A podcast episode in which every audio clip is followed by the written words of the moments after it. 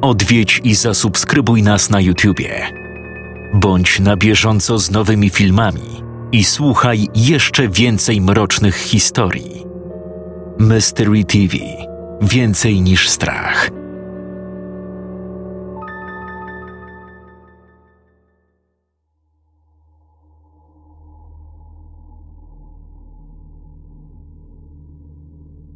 Jestem Bartek i mam 23 lata. Od 15 lat mieszkam z ciotką i wujkiem w Lublinie. Od momentu, gdy cała moja rodzina zginęła. Moje wujostwo to starsi ludzie. Są już po siedemdziesiątce. Bardzo mnie kochają. Traktują mnie właściwie jak swojego syna, którego nigdy nie mieli. Wujek i ciotka są dość bogatymi ludźmi.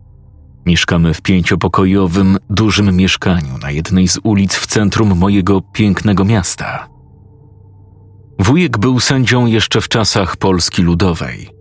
Starsi sąsiedzi mówią, że sprzedał wiele spraw i stąd miał pieniądze na kupienie dwóch mieszkań na jednym piętrze i połączenie go w jedno wielkie mieszkanie o powierzchni ponad 130 metrów.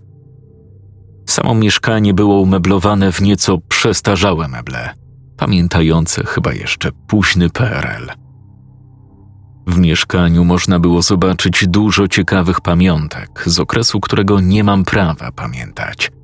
Na przykład stary zegar Jantar z symbolem partii CCCP z 1982 roku. Wujek powtarzał mi tę datę chyba z tysiąc razy.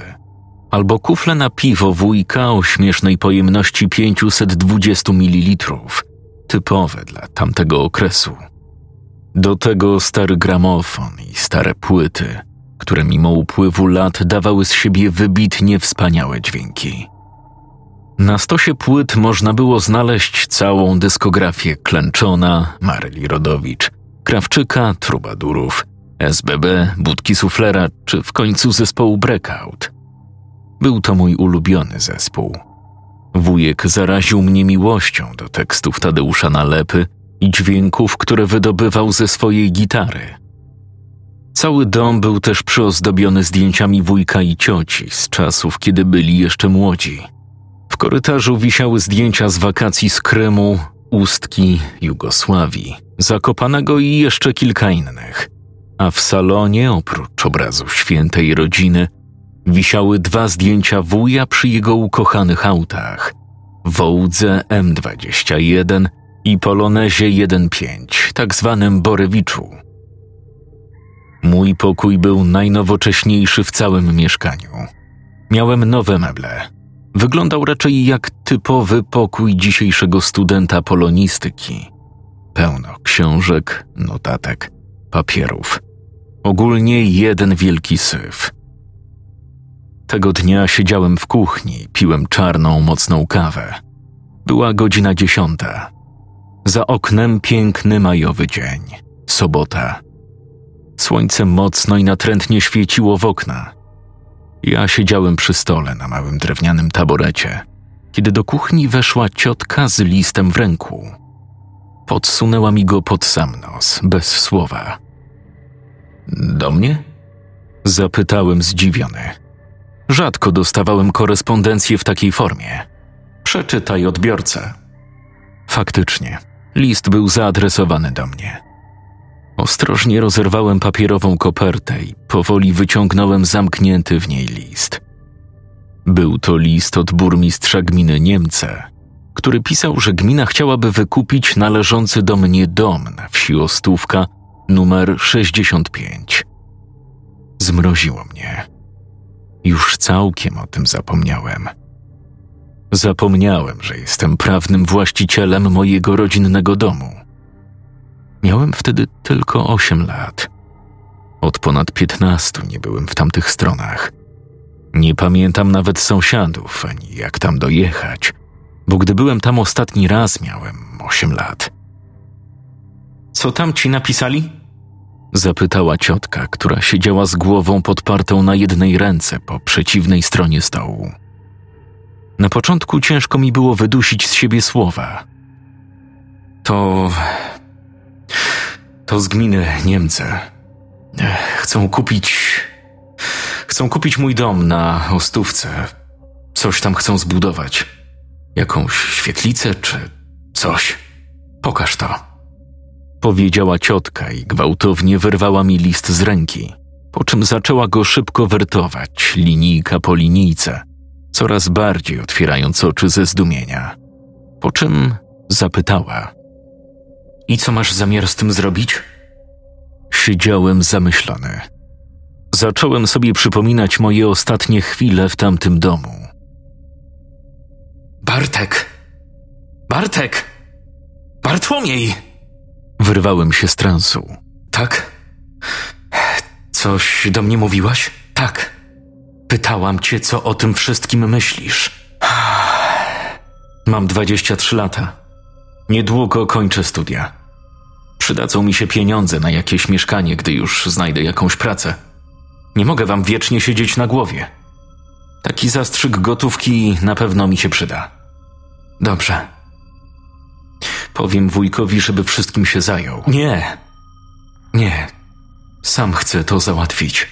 Ale jak to sam? No po prostu sam.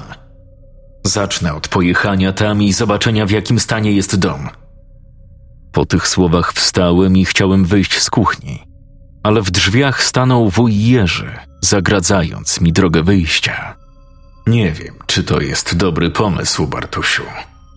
Zawsze tak do mnie mówił. Wiem, że było to z miłości, ale wkurzało mnie to. Chyba nie powinieneś tam jechać sam. Dopiero co przestałeś się budzić z krzykiem w nocy i już chcesz tam wracać? Po kolejną dawkę emocji? Nie dręczą mnie już te koszmary od siedmiu lat, wujku. Mam dwadzieścia trzy lata. Jestem dorosły. Chyba muszę w końcu z tym stanąć oko w oko. Wuj patrzył na mnie przenikliwym wzrokiem, tak jakby chciał odczytać moje myśli albo zobaczyć moją duszę. Ciotka zakryła rękami usta i czekała na to, co zadecyduje. Oddajcie mi klucze do domu. Wuj wstał bez słowa i poszedł do swojej sypialni. Tam wyjął z jednego z kryształowych naczyń stojących na szafie duże metalowe klucze i wręczył mi je, po czym bez słowa usiadł w fotelu przed telewizorem. Może lepiej nie, rzuciła ciotka, łapiąc mnie za prawą rękę. Po co masz sobie to znowu przypominać? Po co masz to znowu przeżywać? Ciociu, błagam cię, przestań. Od razu poszedłem do swojego pokoju i zacząłem się pakować. Postanowiłem, że wyruszę jutro rano. Dziś chciałem załatwić jeszcze parę rzeczy. Musiałem jeszcze napisać kilka stron pracy licencjackiej, co planowałem zrobić w weekend i odwołać spotkanie z Julią. Przez ostatnich kilka lat w ogóle nie myślałem o domu, ani o tym, co się w nim wydarzyło. Teraz, gdy o tym pomyślałem, miałem przed oczami tylko zamglone wspomnienia z tamtego miejsca. Duże podwórko, wielkie drzewo stojące na środku, ławka pod nim. W sumie nic więcej nie pamiętam. Załatwiłem swoje sprawy i sprawdziłem w mapach Google, jak tam dojechać. Okazało się, że jest to tylko 25 kilometrów od Lublina. Niedaleko. Nie pamiętałem nawet tego. Całą noc nie mogłem spać. Myślałem o jutrze, o tym, co będzie, gdy znowu się tam znajdę. Ostatecznie zasnąłem koło godziny szóstej, a dwie godziny później obudził mnie świdrujący uszy dźwięk budzika. Wstałem. Ubrałem się w flanelową koszulę i spodnie. Złapałem torbę z ubraniami i poszedłem do mojego Passata B5 z 99 roku. Jeszcze tylko na stację, zatankować i można jechać. Zapłaciłem za paliwo. Wyszedłem z budynku stacji benzynowej i wsiadłem do mojego starego, poczciwego samochodu. W pięknym, błękitnym, nieco już wyblakłym kolorze. Silnik 1.9 TDI zakrztusił się, po czym odpalił i ruszyłem w drogę do swojej przeszłości. Było około godziny dziesiątej, więc w mieście nie było już korków ani zbyt dużego ruchu. Jechałem spokojnie, nie za szybko. Promienie ciepłego, wiosennego słońca ogrzewały przez szybę moją twarz. Po dziesięciu minutach byłem już za miastem. Jechałem przez różne wsie oraz miejscowości, które wsiami były, ale nie można ich wsiami nazwać. W miejscowościach tych roiło się od dużych i bogatych domów. Na podjazdach stały najnowsze Audi, Mercedesy i Mustangi. Nigdzie nie widziałem tu ciągników ani zwierząt hodowlanych. Ale były też miejsca, gdzie cieszył oko widok krów na pastwisku. Ogólnie podróż mijała mi bardzo przyjemnie. Przez większość czasu nawet nie myślałem o tym, gdzie jadę. Skupiałem się na innych rzeczach, jak wyprzedzanie czy podziwianie malowniczych terenów wiejskich. W radiu leciała płyta z moimi ulubionymi utworami. W pewnym momencie usłyszałem świetny riff rozpoczynający piosenkę Pomaluj moje sny. Ta piosenka zawsze mnie porywa. Zacząłem nucić i wybijać rytm palcami na kierownicy. Czułem się bardziej, jakbym jechał na wakacje, a nie do miejsca, w którym rozegrały się najokrutniejsze sceny mojego życia. Gdy nalepa doszedł do refrenu, zacząłem śpiewać razem z nim. Sny kolorowe. Pomaluj moje sny. Sny kolorowe. Nagle zobaczyłem przed maską swojego samochodu mały różowy rowerek, a na nim około trzyletniego chłopca. Śpiewanie i wakacyjny klimat podróży tak mnie porwały, że przestałem patrzeć na drogę. Poczułem, jak pot spływa mi po czole i nosie. Wcisnąłem pedał hamulca do samej podłogi. Auto pochyliło się mocno do przodu. Koła zaczęły rwać asfalt i przeraźliwie piszczeć. Brzmiało to jak krzyk. Krzyk kobiety. Jak krzyk mojej. Udało mi się wyhamować w ostatniej chwili, tuż przed dzieckiem. Całe szczęście, że nie jechałem zbyt szybko. Cały zdrętwiały ze stresu oparłem się głową o kierownicę.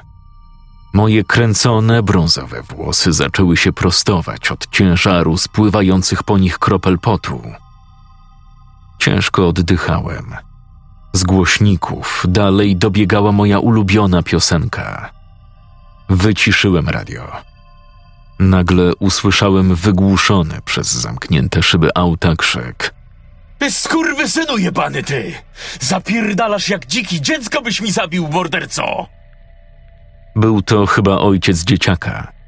Cały czas stał przy drodze i widział tę sytuację.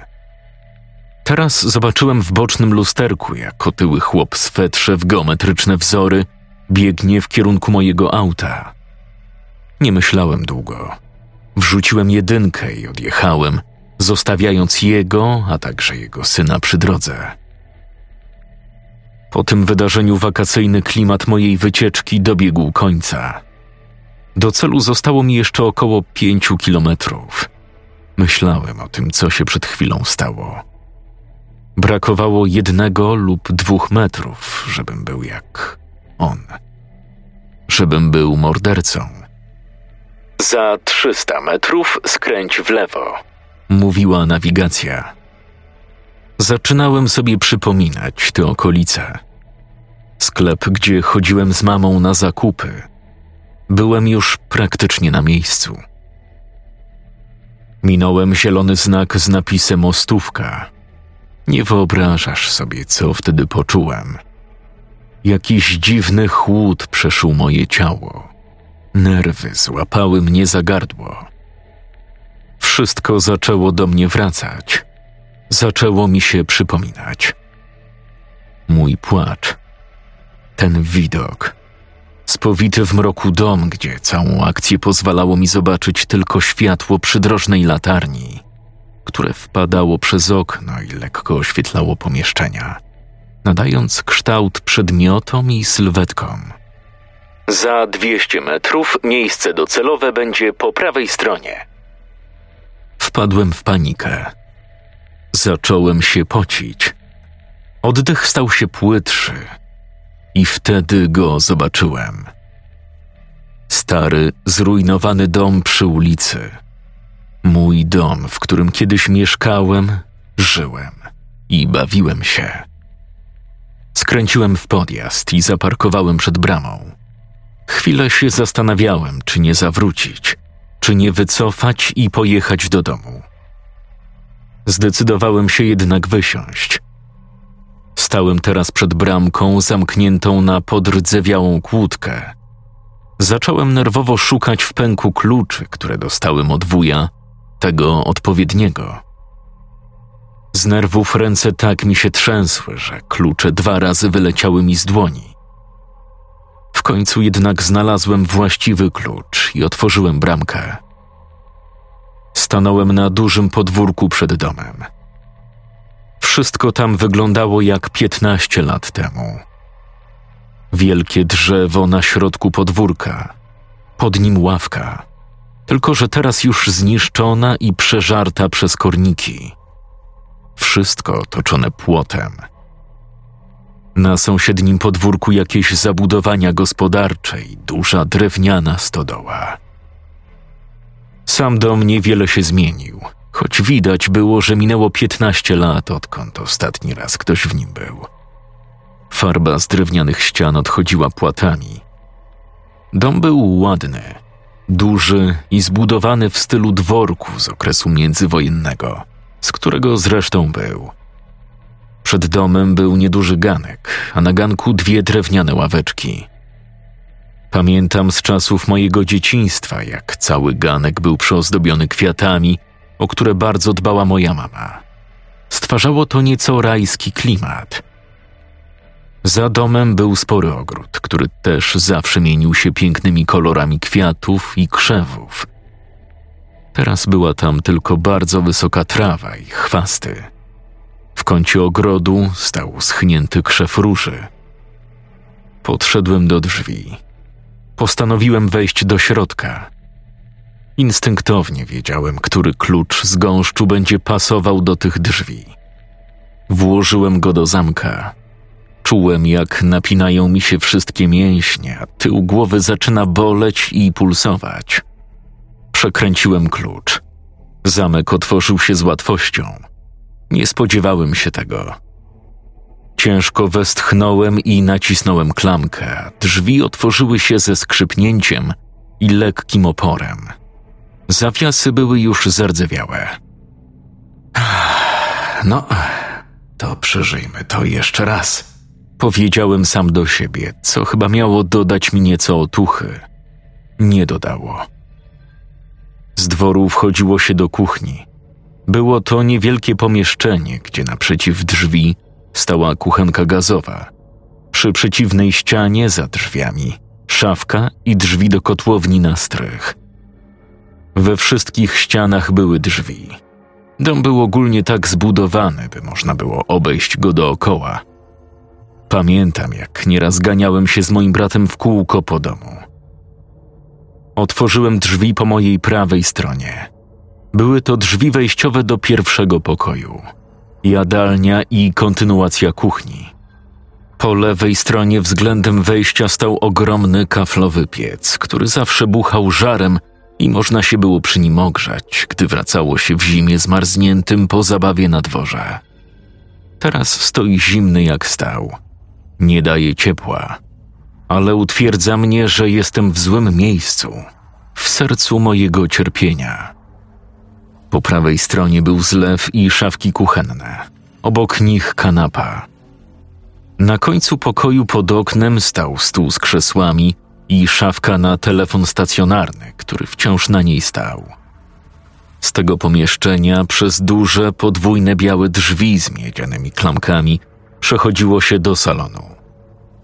Gdy stanąłem przed tymi drzwiami, zacząłem się zastanawiać, czy dobrze zrobiłem, że w ogóle tu przyjechałem. Po co właściwie do tego wracam? Mało lat spędziłem u psychologów i na różnego rodzaju terapiach, by móc z tym żyć?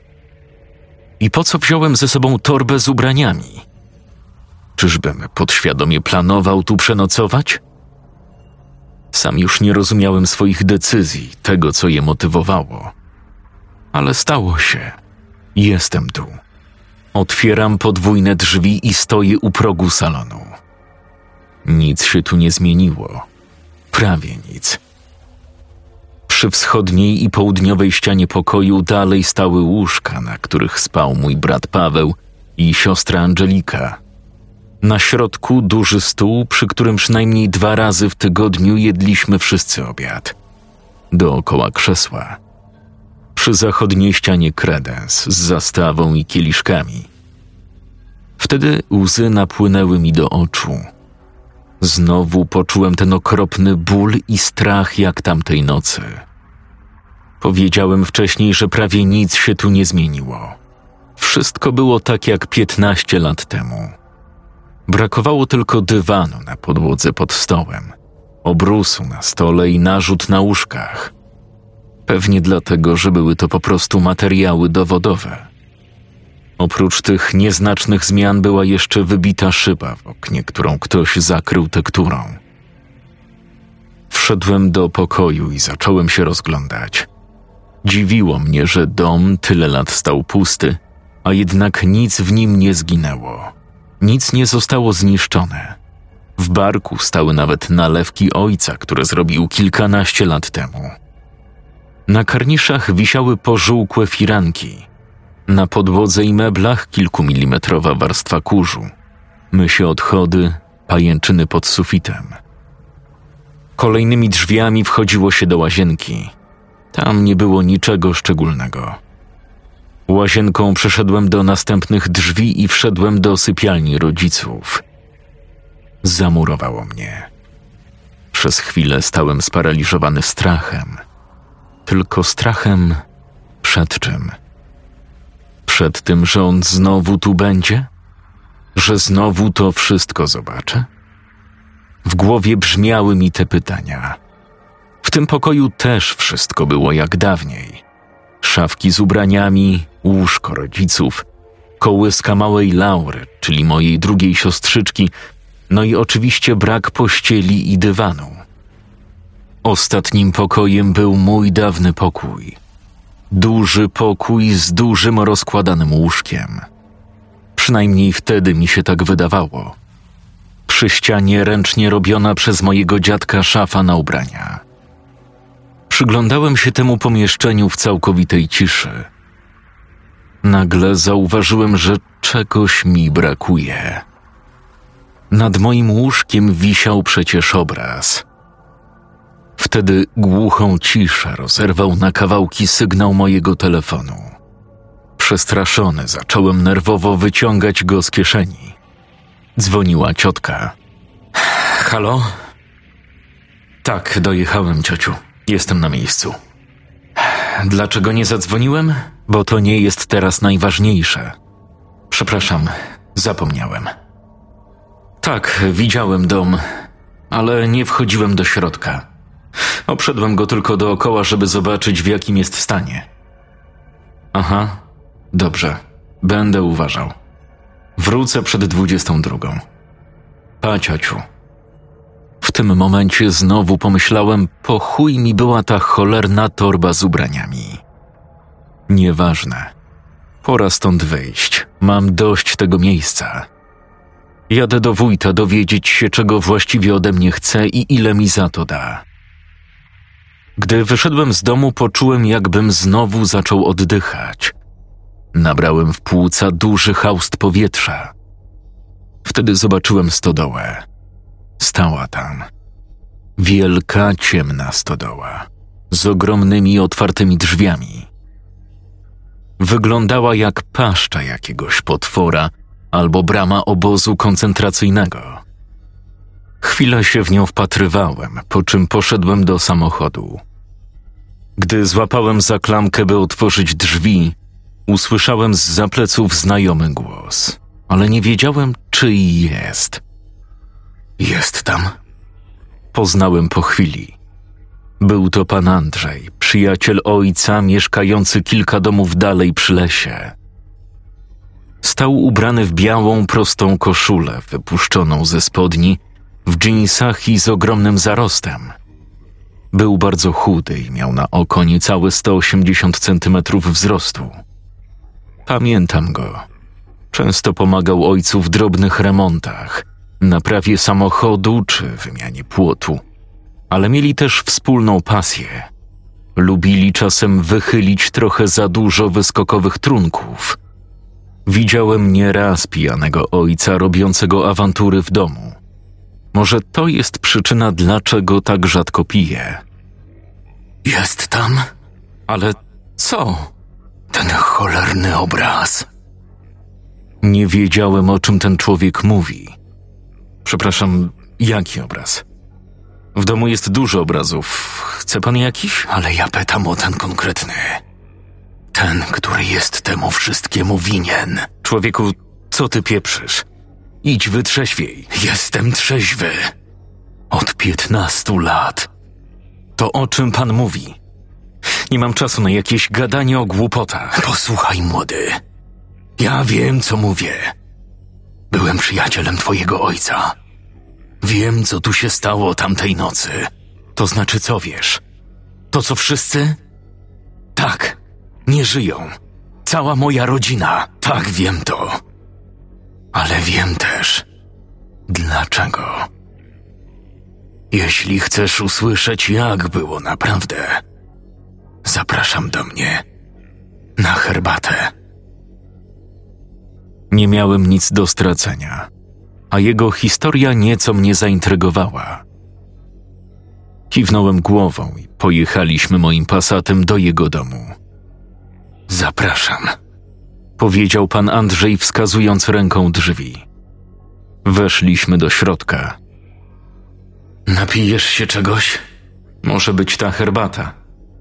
Usiadłem przy stole i patrzyłem, jak pan Andrzej nasypuje herbatę do kubków i stawia czajnik z wodą na fajerkach kaflowego pieca. Czułem rosnące we mnie napięcie i strach przed tym, co za chwilę usłyszę. Po chwili pan Andrzej przyniósł kubki z naparem do stołu. Usiadł naprzeciwko mnie. Przez kilka sekund wpatrywał się we mnie bez słowa. Jego oczy były wypełnione żalem. Miałem wrażenie, jakby mi współczuł. Proszę. Dziękuję. A więc co chciałby mi pan powiedzieć? Pewnie się nieraz zastanawiałeś, czemu to się stało. Dlaczego właśnie ciebie to spotkało? I to jeszcze z rąk tak bliskiego ci człowieka. Oczywiście, że tak. Przez osiem lat myślałem o tym dzień i noc. Śniłem o tym. Rozmawiałem z terapeutami na różnego rodzaju zajęciach i terapiach. Można powiedzieć, że żyłem tym.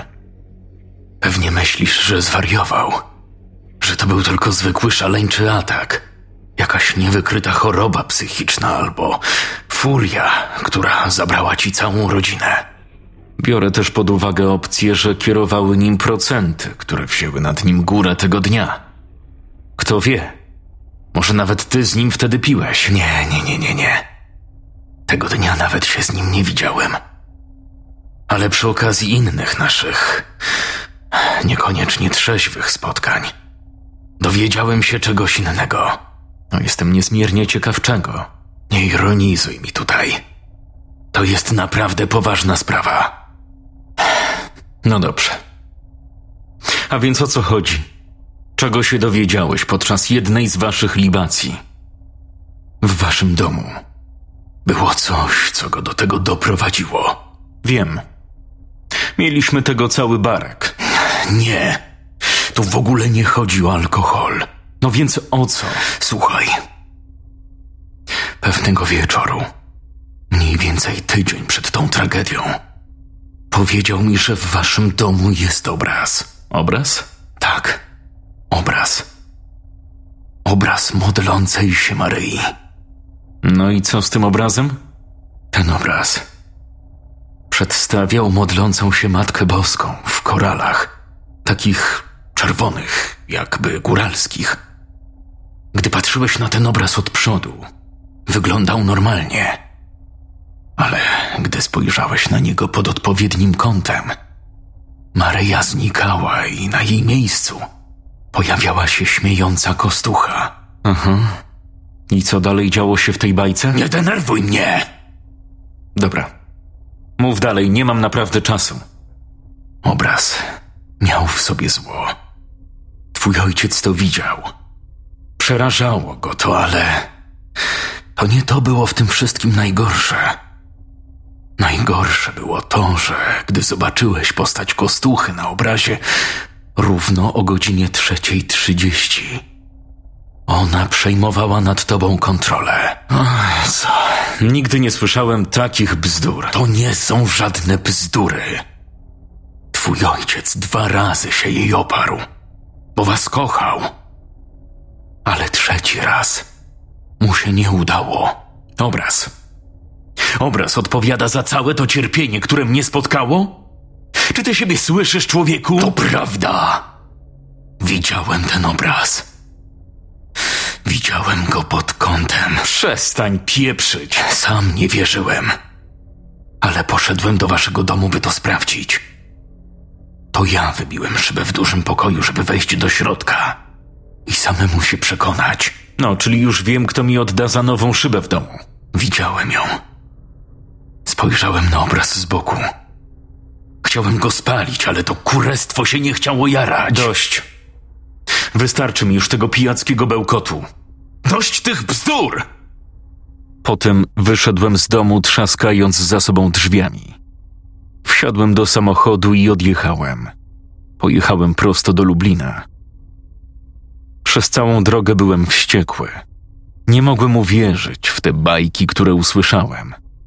Najgłupsze wytłumaczenie, jakie mógł wymyślić człowiek. Miałem dość tego dnia. Dojechałem do mojego miasta, ale nie pojechałem do domu. Od razu pojechałem na plac pod zamkiem lubelskim. Zaparkowałem tam samochód i schodkami wszedłem na Stare Miasto. Był wieczór, a Stare Miasto w Lublinie wieczorami wygląda pięknie. Stare kamienice w połączeniu z odpowiednim oświetleniem tworzą niesamowity klimat, komponując się z mrocznymi, półokrągłymi bramami. Poszedłem do swojej ulubionej kawiarni. Zamówiłem kawę i szarlotkę. Myślałem, że w ten sposób jakoś się uspokoję. Czekałem na kawę, siedząc nieruchomo przy stoliku z rękami zaciśniętymi w pięść przy ustach. W radiu leciała jakaś piosenka Sanach. Zacząłem myśleć nad tym, co powiedział Andrzej. Obraz. Też coś. Mógł wymyślić coś oryginalniejszego. Obraz Maryi w koralach. Zacząłem szukać go w swojej pamięci, przypominać sobie wszystkie obrazy w domu. Nagle dostałem olśnienia. Faktycznie był taki obraz w moim domu i wisiał nad moim łóżkiem. Zatkało mnie. Przez chwilę nie mogłem złapać powietrza. Poczułem, jak zalewa mnie pot. Widziałem go. Teraz cały czas widziałem go przed moimi oczami. Pamiętam, jak nieraz klęczałem przed nim na łóżku i modliłem się. Chcąc, nie chcąc, wróciłem pamięcią do tamtego dnia, do tamtej nocy. Pamiętam, jak obudziło mnie nagłe uderzenie drzwi. Zobaczyłem, jak mój ojciec przechodzi z pokoju do sypialni jego i mamy. Był ubrany we flanelową, kraciastą koszulę roboczą i podarte dżinsy. W domu było ciemno, ale światło dawała przydrożna lampa, która stała idealnie naprzeciwko okna w sypialni rodziców i rozświetlała całe pomieszczenie. Dzięki temu wszystko mogłem zobaczyć. Ojciec miał w ręku siekierę. Byłem zdziwiony, ale pomyślałem, że może jest pijany i zapomniał zostawić jej na ganku. Podszedł do łóżka, w którym spała moja matka. Złapał ją za koszulę nocną i wywlókł z łóżka. Mama nie wiedziała, co się dzieje. Zaczęła pytać ojca, co takiego wyprawia. Była w szoku, ponieważ ojciec nigdy jej nie uderzył ani nie zrobił fizycznie żadnej krzywdy. Nie reagował na jej słowa. Rzucił mamę na podłogę, a ta zaczęła krzyczeć, budząc przy tym śpiącą w łóżeczku sześciomiesięczną Laurę. Ojciec nie zwracał na to uwagi. Podniósł siekierę na głowę, a następnie mocnym ruchem roztrzaskał mamie czaszkę. Krew trysnęła na cały pokój. Podskoczyłem i zacząłem płakać, zakrywając się kołdrą. Nie wierzyłem w to, co widziałem. To musiał być tylko okrutny koszmar. Ojciec odwrócił się i poszedł w stronę łazienki. Wtedy, cały zapłakany, pobiegłem za nim. Czułem na swoich małych stopach ciepłą krew mojej mamy. Ojciec jak robot przeszedł przez łazienkę i wszedł do pokoju, gdzie spał mój brat i siostra. Ich też obudził krzyk matki. Nie wiedzieli, co się stało. Wiedziałem tylko ja. Ojciec podszedł do nich powoli. W ręce nadal miał siekierę, z której kapała krew. Ja stałem w progu między łazienką a pokojem i płakałem. Byłem jak zwierzę. To bydle podeszło do Anieli i szybkim ruchem uderzyło ją toporkiem w głowę. Usłyszałem tępy odgłos ciała upadającego na ziemię. Mój brat również wybuchł płaczem, ale jego krzyk został szybko urwany. Cała podłoga, pościel i obrusy były zalane krwią. Nagle ojciec odwrócił się w moją stronę. Usłyszał mój płacz. Zobaczyłem jego twarz. Cała była pokryta kroplami krwi. Miał zaciśniętą szczękę i nieobecne mętne spojrzenie. Przeraziło mnie to. Wtedy ruszył w moją stronę. Zacząłem uciekać. Przebiegłem przez morze krwi, które wylało się z głowy mojej mamy. Minąłem płaczącą w łóżeczku Laurę i pobiegłem do swojego łóżka, zawijając się w kołdrę. Miałem nadzieję, że to naprawdę tylko sen. Ojciec wszedł do sypialni, gdzie przez tyle lat spał razem z mamą i spłodził nas wszystkich, całą czwórkę. Nagle zatrzymał się i spojrzał na kołyskę. Wpatrywał się w małą, płaczącą Laurę. Nagle złapał ją za karki, wyciągnął z łóżeczka. Dziecko zaczęło niewiarygodnie płakać z bólu, jak ten skurwiel. Nie znajduję teraz innego określenia na tego człowieka. To było najgorsze. Pamiętam, jak krzyknąłem tylko nie. Na stole została plama krwi i ślad po ostrzu siekiery. Wtedy ojciec spojrzał na mnie.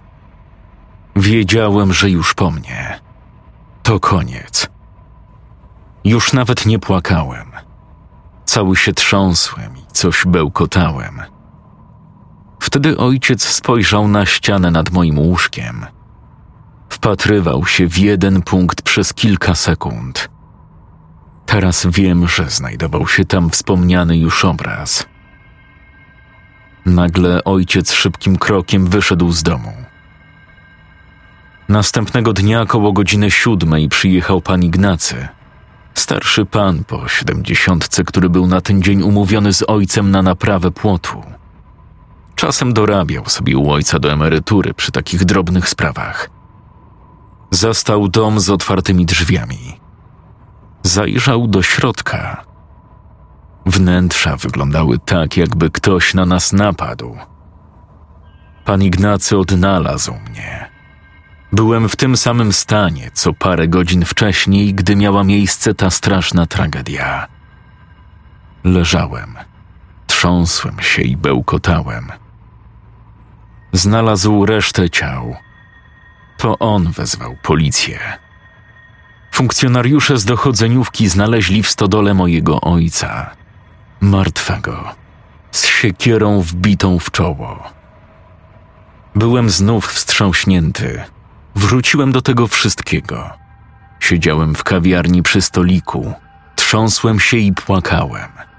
Łzy lały mi się po policzkach strumieniami. Inni goście patrzyli na mnie jak na pacjenta szpitala psychiatrycznego. Postanowiłem pojechać następnego dnia do pana Andrzeja, przeprosić go i wejść z nim do domu. Chciałem zobaczyć ten obraz, spojrzeć jej w oczy. W nocy nie mogłem spać. Nie czekałem na mimo wszystko nastawiony budzik. Po prostu wstałem chwilę po godzinie siódmej. Szybko założyłem spodnie, buty i kurtkę i wyszedłem. Na szczęście moi domownicy jeszcze spali. Inaczej mogliby próbować mnie zatrzymać. Poprzedniego wieczoru nie kryli swojego niezadowolenia, widząc mnie w jakim stanie wróciłem. Wspominałem, że po kawie poszedłem na kilka piw i szotów do baru? No nieważne. Nie potrafiłem sobie sam poradzić z tym, co wcześniej odtworzyłem w swojej głowie. Szybko zbiegłem na dół. Dzisiejszy dzień był chłodniejszy od poprzedniego. Dobrze, że w samochodzie zostawiłem sweter. Mój Volkswagen stał na parkingu, pokryty jeszcze delikatną mgiełką porannej rosy. Wsiadłem do samochodu. Pierwsze co zrobiłem, to wyciszyłem radio. Nie chciałem powtórki z wczorajszego dnia. Chciałem myśleć tylko o drodze i o tym, dokąd jadę. Tym razem droga minęła bez przeszkód. Od razu zajechałem pod dom pana Andrzeja. Chciałem go przeprosić i wejść razem z nim do domu. Wysiadłem z auta i zrobiłem pierwsze kroki w kierunku drzwi, gdy te nagle się otworzyły. W drzwiach stał gospodarz, ubrany w dzwony i dżinsową kurtkę. Tym razem jego włosy i bujna broda były uczesane. Stał i patrzył na mnie. Wiedziałem, że wrócisz. Wiedziałem, że to przemyślisz i sam do wszystkiego dojdziesz. Tak. Wydaje mi się, że pana historia może być prawdziwa. Chcę zobaczyć ten obraz. Gdzie on właściwie jest, bo jak byłem wczoraj w domu, to nad moim starym łóżkiem było tylko puste miejsce. Nie zabrałem go. Chciałem go zniszczyć, spalić. Ale to nie chciało się jarać. Nie chciało, rozumiesz? A więc gdzie on jest? W domu. Zostawiłem go w kotłowni. No to idziemy. Wie pan skąd on się w ogóle tam wziął? Został po poprzednich właścicielach. W czasie wyprowadzki zabrali ze sobą wszystko. Zostawili tylko starą drewnianą szafę i ten obraz. Skąd pan to wie? Pomagałem twoim starym wnosić ich meble do domu. To skoro zostawili tylko szafę i obraz, to dlaczego ich nie wyrzuciliście przy przeprowadzce? Szafa była większa niż otwór w drzwiach. Była chyba skręcana na miejscu. A obraz przedstawiał Maryję. Wyrzuciłbyś z domu Maryję? Nie odpowiedziałem, ponieważ dotarliśmy do domu. Oboje z Andrzejem wpatrywaliśmy się w bryłę budynku. Wyglądał bardziej jak kaplica na cmentarzu. Dookoła zapuszczony ogród, kilka usłych gałęzi drzew. Podeszliśmy do drzwi wejściowych. Stałem przed nimi z kluczem w ręku, a za mną pan Andrzej. Staliśmy tak w bezruchu dobre dwie minuty. W końcu przekręciłem klucz, który strzelił głośno. Drzwi otworzyły się niemalże same. Weszliśmy do środka, tak jak wcześniej. Kuchenka, szafka. Naprzeciw drzwi wejściowych były drzwi do kotłowni. Dziwne, ale gdy wczoraj zwiedzałem dom, nie przeszło mi nawet przez myśl, żeby tam zajrzeć. Czyżbym nie zauważył tych drzwi? A może coś chciało, bym tam nie zaglądał? To tam, powiedział Andrzej i wskazał palcem. Otworzyłem je.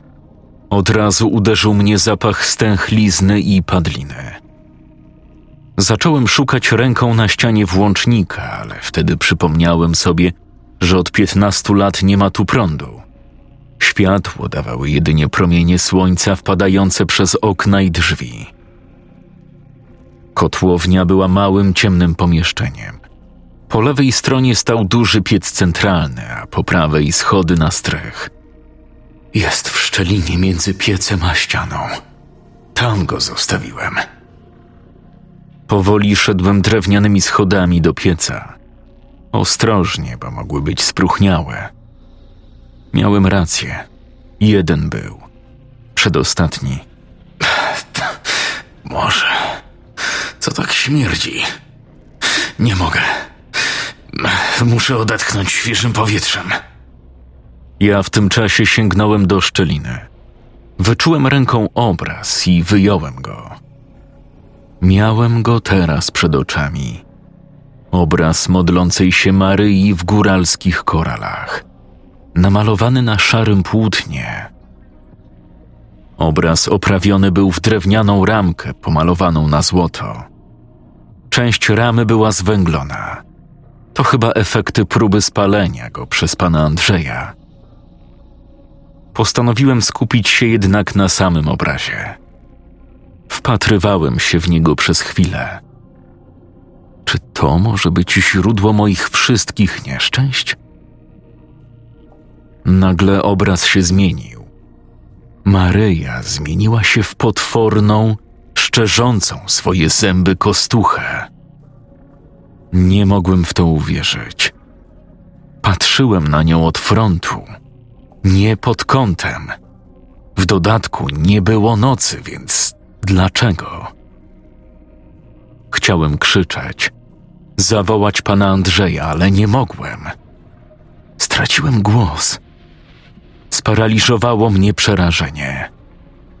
Zacisnąłem mocno palce na ramach obrazu i stałem z nim nieruchomo. Nagle poczułem na karku czyjś oddech.